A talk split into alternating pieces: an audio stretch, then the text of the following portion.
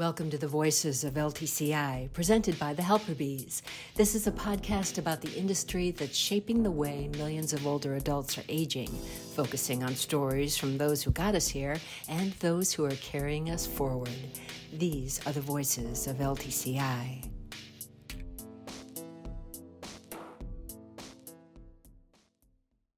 Hey everybody, I'm Char Hu. I'm CEO of the Helper Bees and your host of Voices of Long-Term Care Insurance. Um, today we have Steve Serfass with us. Today I'm very excited for him uh, to be here. We're going to hit on a whole tremendous array of different things.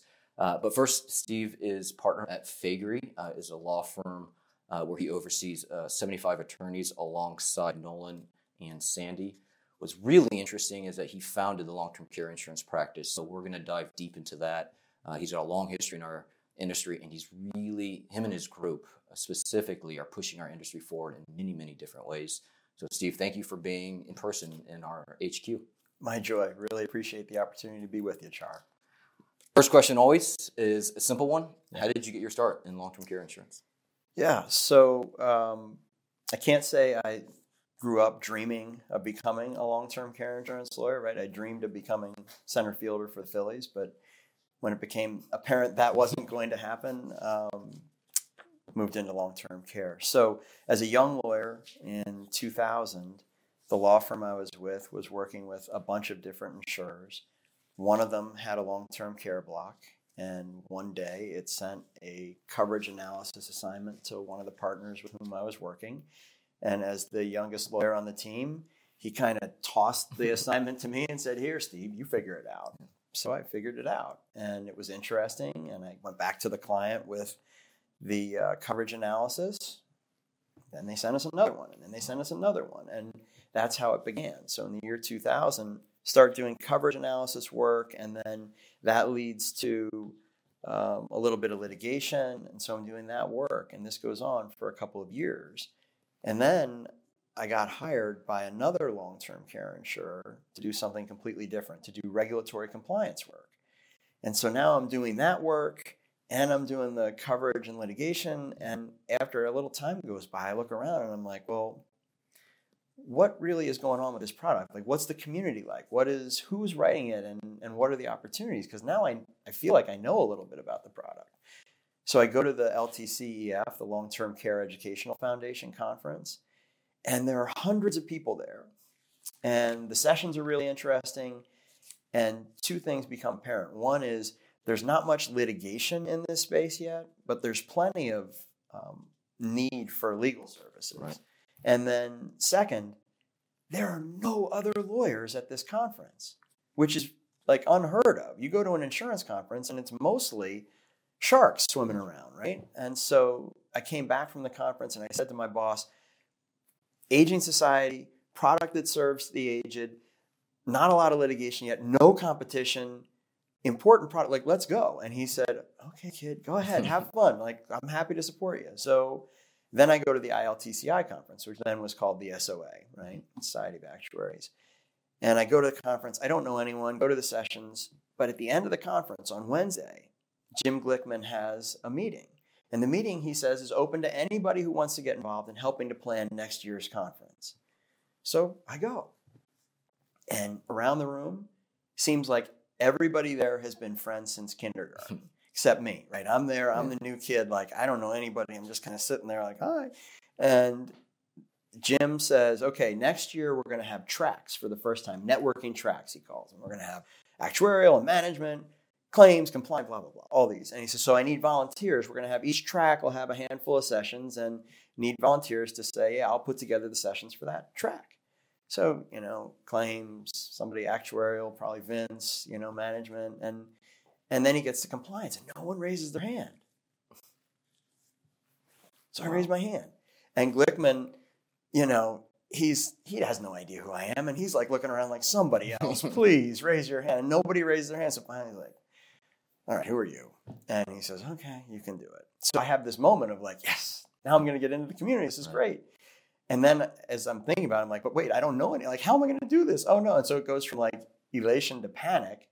And then the miracle happens. So the meeting ends and they're all talking. I'm sitting there kind of like a stone going, what did I just get myself into? And all of a sudden there's a hand in my face, and this woman, hi, I'm Karen Smith. Hi, I'm Karen Smith, Karen. And I'm from Prudential. Uh, you know, I'm Steve. And she says, You look like you could use some help.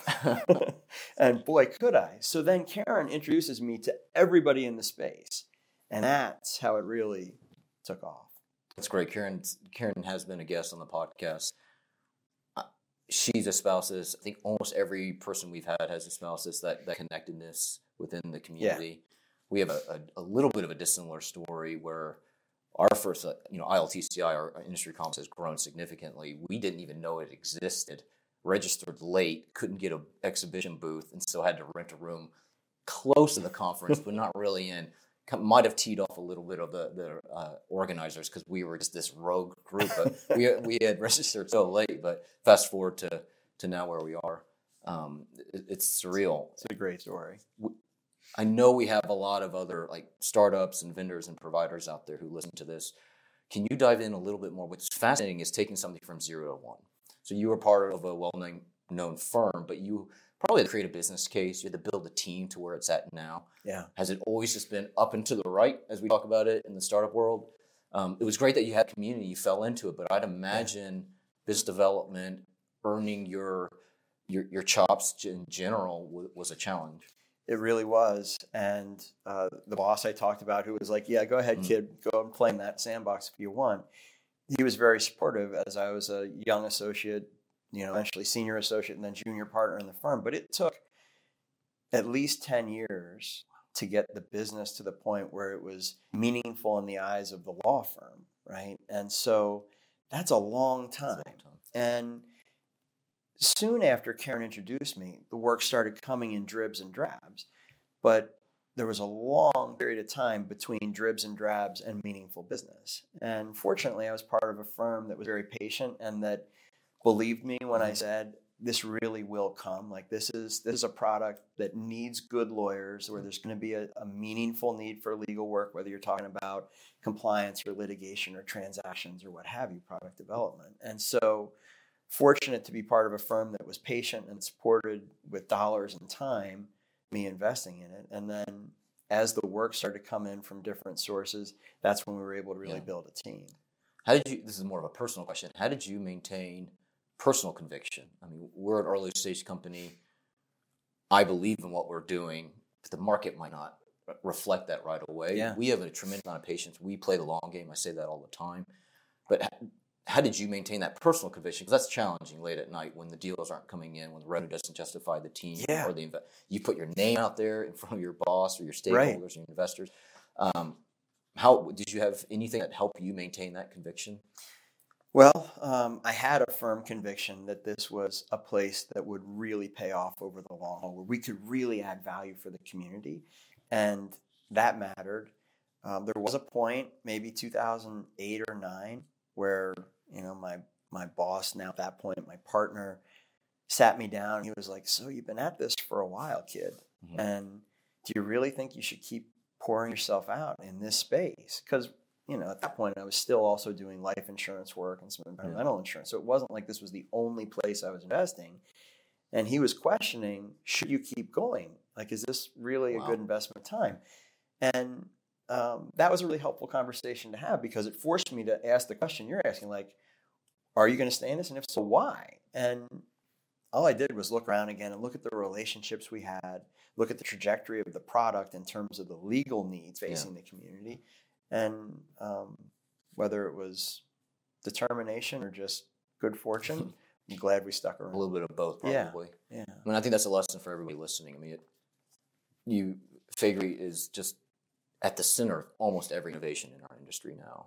Uh, your name, Nolan and Sandy's name, is always there, and I think that's a testament. A lot of people don't realize ten years of hard work, grinding it out, taking it from zero to one, and so uh, Yeah. that the whole uh, myth of the overnight success is, is is just that it's a myth. It takes good fortune and Yeah. determination. it was not overnight for us that's for sure Yeah. Well, given that, so from 2000 till now, talk a little bit about sort of the evolution of the industry, specifically around any milestones that you think Yeah. are noteworthy for those who are newer to to uh, long-term care insurance. Yeah, um, I've thought about that, and there are a couple sort of bookend events in my mind, both tied back to the ILTCI conference. Okay. Seems like everything Yeah. circles around that, right? Um, so in 2007, uh, at the ILTCI in Dallas that Monday, there was a news article in the New York Times that came out that was really hard on long-term care insurance. And you know, to that point in early 07, you had had going up to 03 or 04 when you had a million sales Yeah. in one year. You know, things had been climbing for so long. And then starting right around that time is when the product started to be really challenged, right? People start talking about or getting out of the business, carriers have more and more rate increases, you have regulatory scrutiny, you have a couple of bad outcomes in long-term care insurance class actions at that point. And then the news article in the New York Times, right? Of all like, whoa. Yeah. And you could feel that send shockwaves through the community. And turns out that was a harbinger of what was to come, right? That we were headed into a really hard period of time for the product. So that's one. Then the second one is 2017 at the ILTCI, so 10 years later, in Jacksonville this time, after the conference on that Wednesday in the afternoon, Nolan and Mike Rafalco and I were invited to participate in a meeting that Peter Goldstein and Vince and some others had put together on the subject of bringing managed care concepts, bringing wellness to the long term care insurance community. And so we, we were fortunate to be part of this meeting, and they brought in a guy named Ted Prospect from United Health. And Ted was there to talk about how what he had learned and seen in the major medical context with respect to managed care could potentially be translated into long term care insurance. And it was really, really interesting for us to be part of that. And that was our introduction to this idea of wellness in LTC.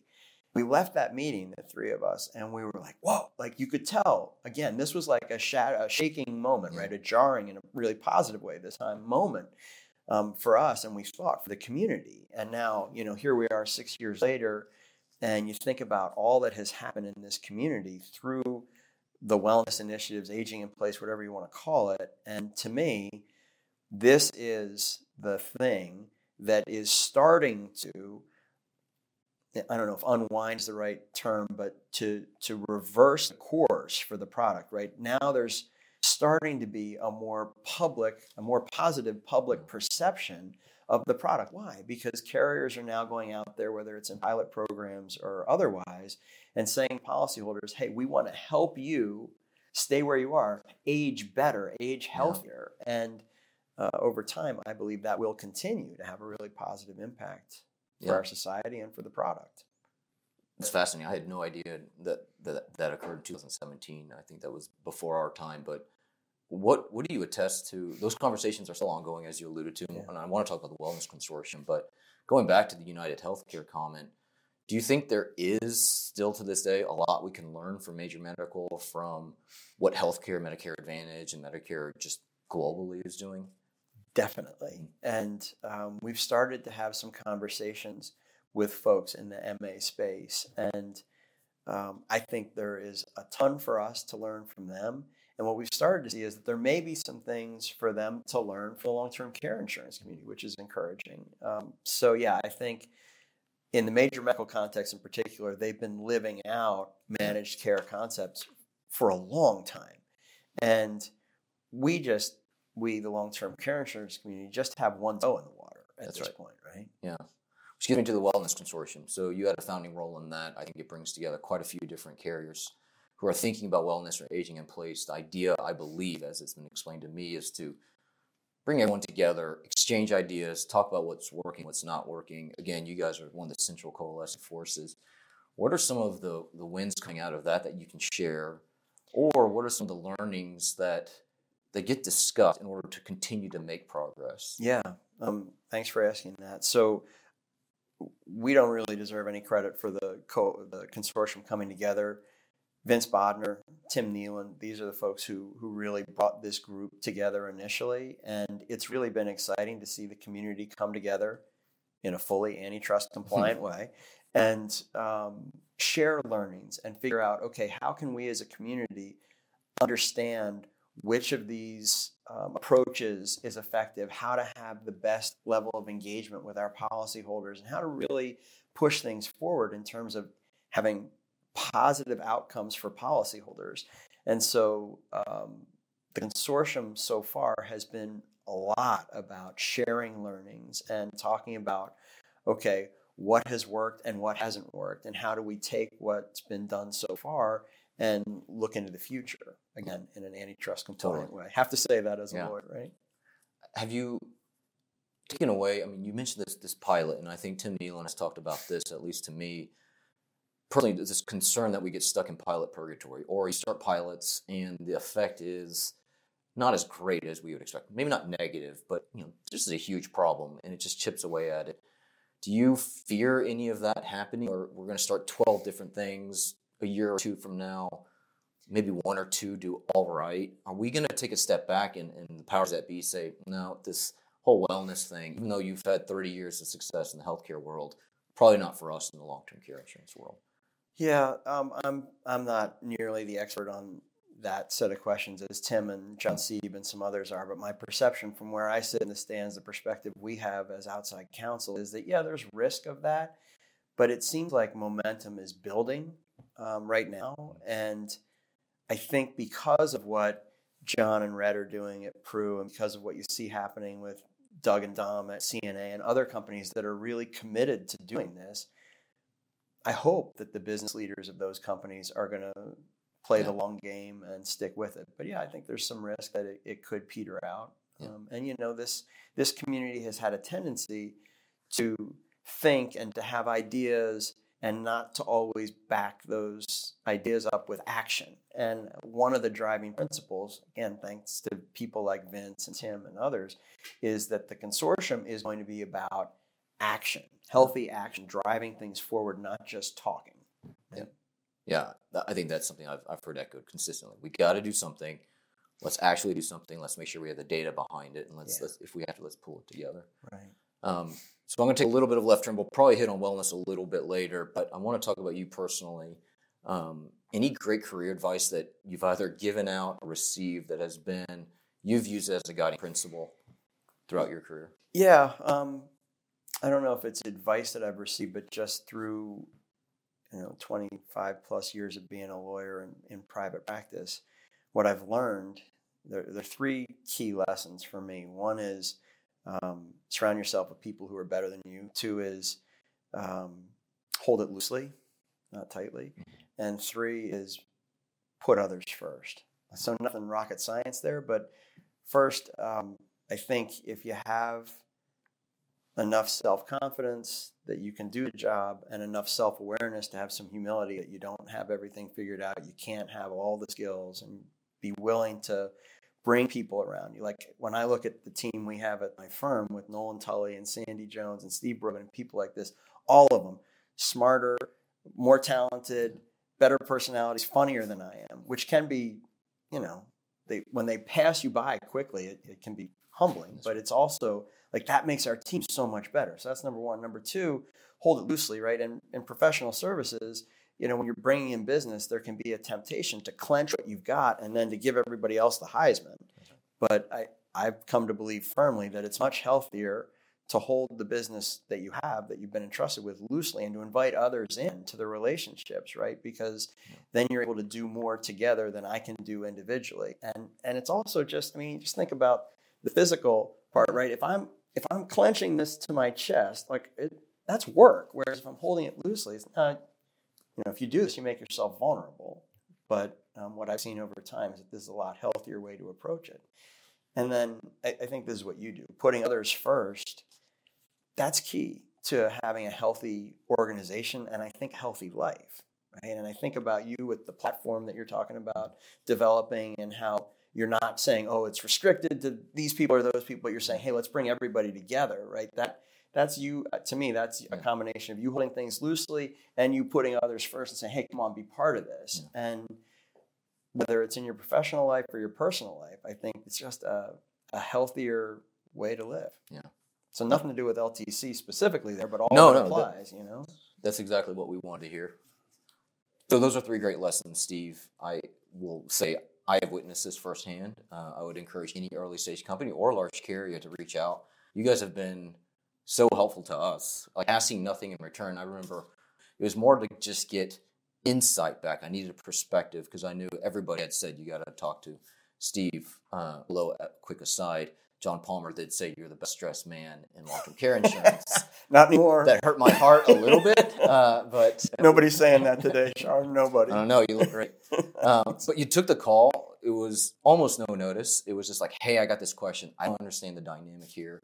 You answered it. Not to knock attorneys, but sometimes you get a lot of asterisks next to advice, and it gets watered down, so it's not useful. You guys never do that. Um, your entire firm, we've we've we try not to abuse it, but we ask for help and just say, what what are you what are you seeing? How would you approach this situation? And this whole give first mentality, we've been huge recipients of it, so we want to say thank you.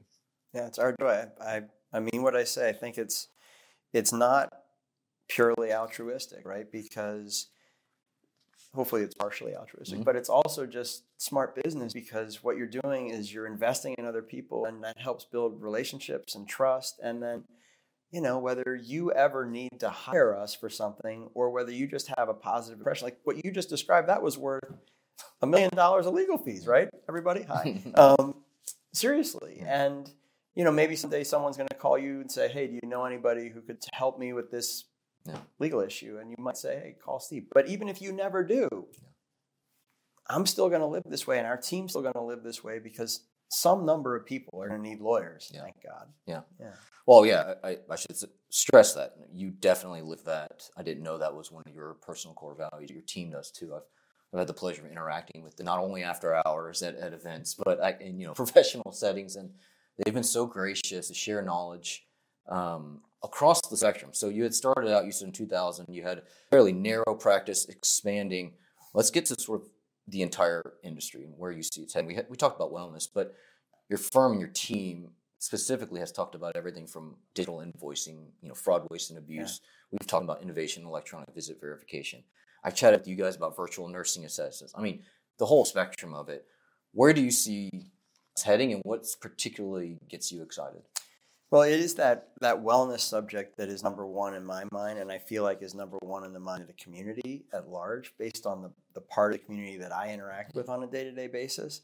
There's so much else, though. I think if, if we think about AI and what that's going to mean for this space, I don't think we've even begun to scratch the surface. And I think that's the next big thing um, that I expect the consortium is going to be looking at is data science and AI, and how does that translate into this space?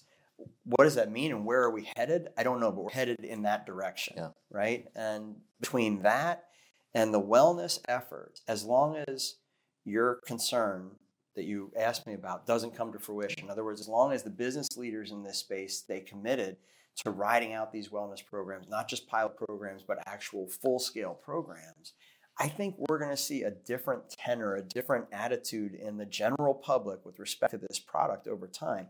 And that, if I'm right, that will translate to uh, more product sales. Now, maybe maybe standalone sales will never go back to anywhere near where they were, but when you layer that on with the combination the hybrid products, I, I just think we're in a better day, and I think we're going to continue to climb as a community. We'll see.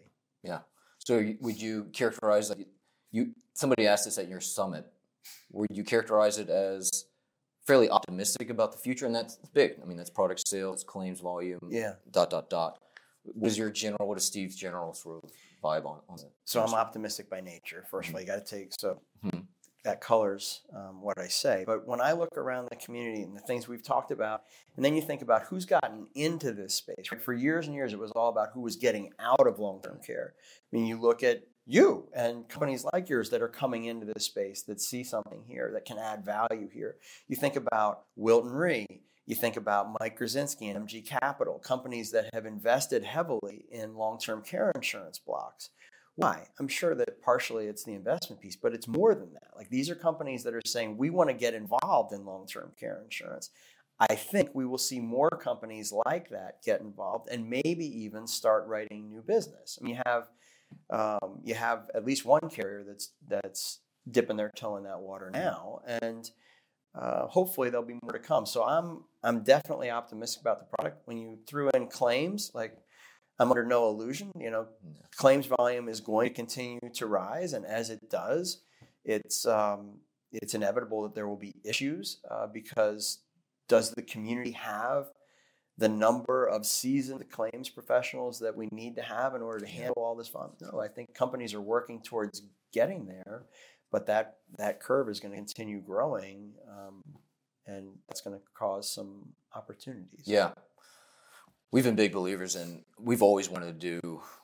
We didn't call it wellness, but more of a like a post acute population health perspective to long term care insurance. Got into digitizing claims now you see wellness as being such a huge hot topic. It's going to dominate most of the airways. But the claims volume, everything being on paper, you can't run an AI on paper. This is just no way it's going to be done. And so it's interesting to see how the industry is going to be able to hold these two very important concepts, not separately. I actually think they need to be combined in order to really see this for the output that we expect.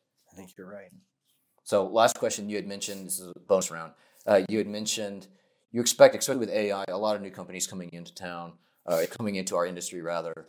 Um, any words of wisdom for them? I mean, I think you had your core values, which I think is, are great to live by. But have you seen great providers enter the space? Probably seen best practices and, and maybe not the best practices. Any any parting advice for those individuals or hmm. companies?